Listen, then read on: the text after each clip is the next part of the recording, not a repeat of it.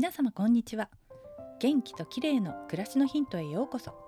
今日もお越しいただきありがとうございます。子猫が家族の一員となりお世話がとても大変になりましたが良い変化もいろいろとありました。猫はとても規則正しい生活をするので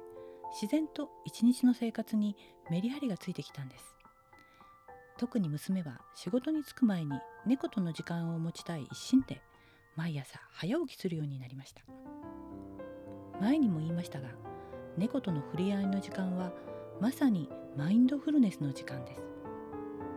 マインドフルネスについては現在学び中ですが今日はその基本となる今ここに意識を向けることについてお話ししたいと思います。目をつむり呼吸に意識を向けるのがマインドフルネス瞑想の基本ですよね。私も何度かチャレンジしているんですがなかなか今に意識を向けることって難しいんですよね。目をつむると自分の意思とは関係なく実にいろいろな思いや考えが頭に浮かんできます。明日のこと未来のことについての心配であったりもう過ぎてしまった出来事や楽しかったことなどがいきなり頭に浮かんできます。時には嫌な感情をぶり返してしまうこともあります。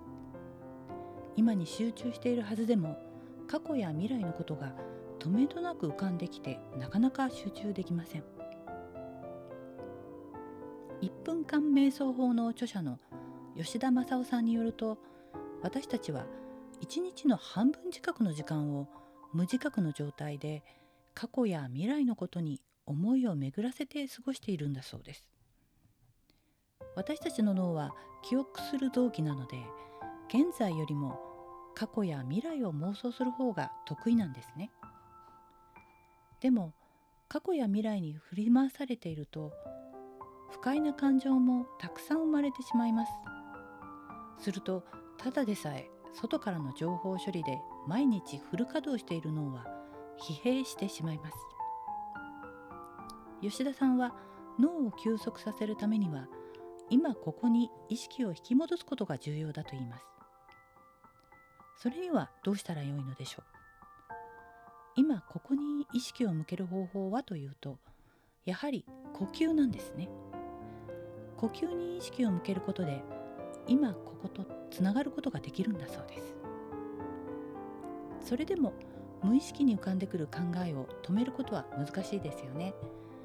吉田さんによると瞑想中に浮かんでくる感情や思考はまずは観察してそれらに気づくことが大切なんだそうです。考えないようにするんじゃなくて気づけばいいんですね。この気づく力を高めることが瞑想の目的だと言います。寝る前はやることがいろいろあって忙しいですが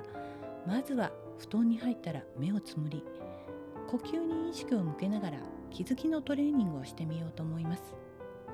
皆さんもぜひやってみてくださいね。今日はマインドフルネスの目的気づく力についてでした。最後までお聞きいただきありがとうございます。明日またお会いしましょう。友吉ゆき子でした。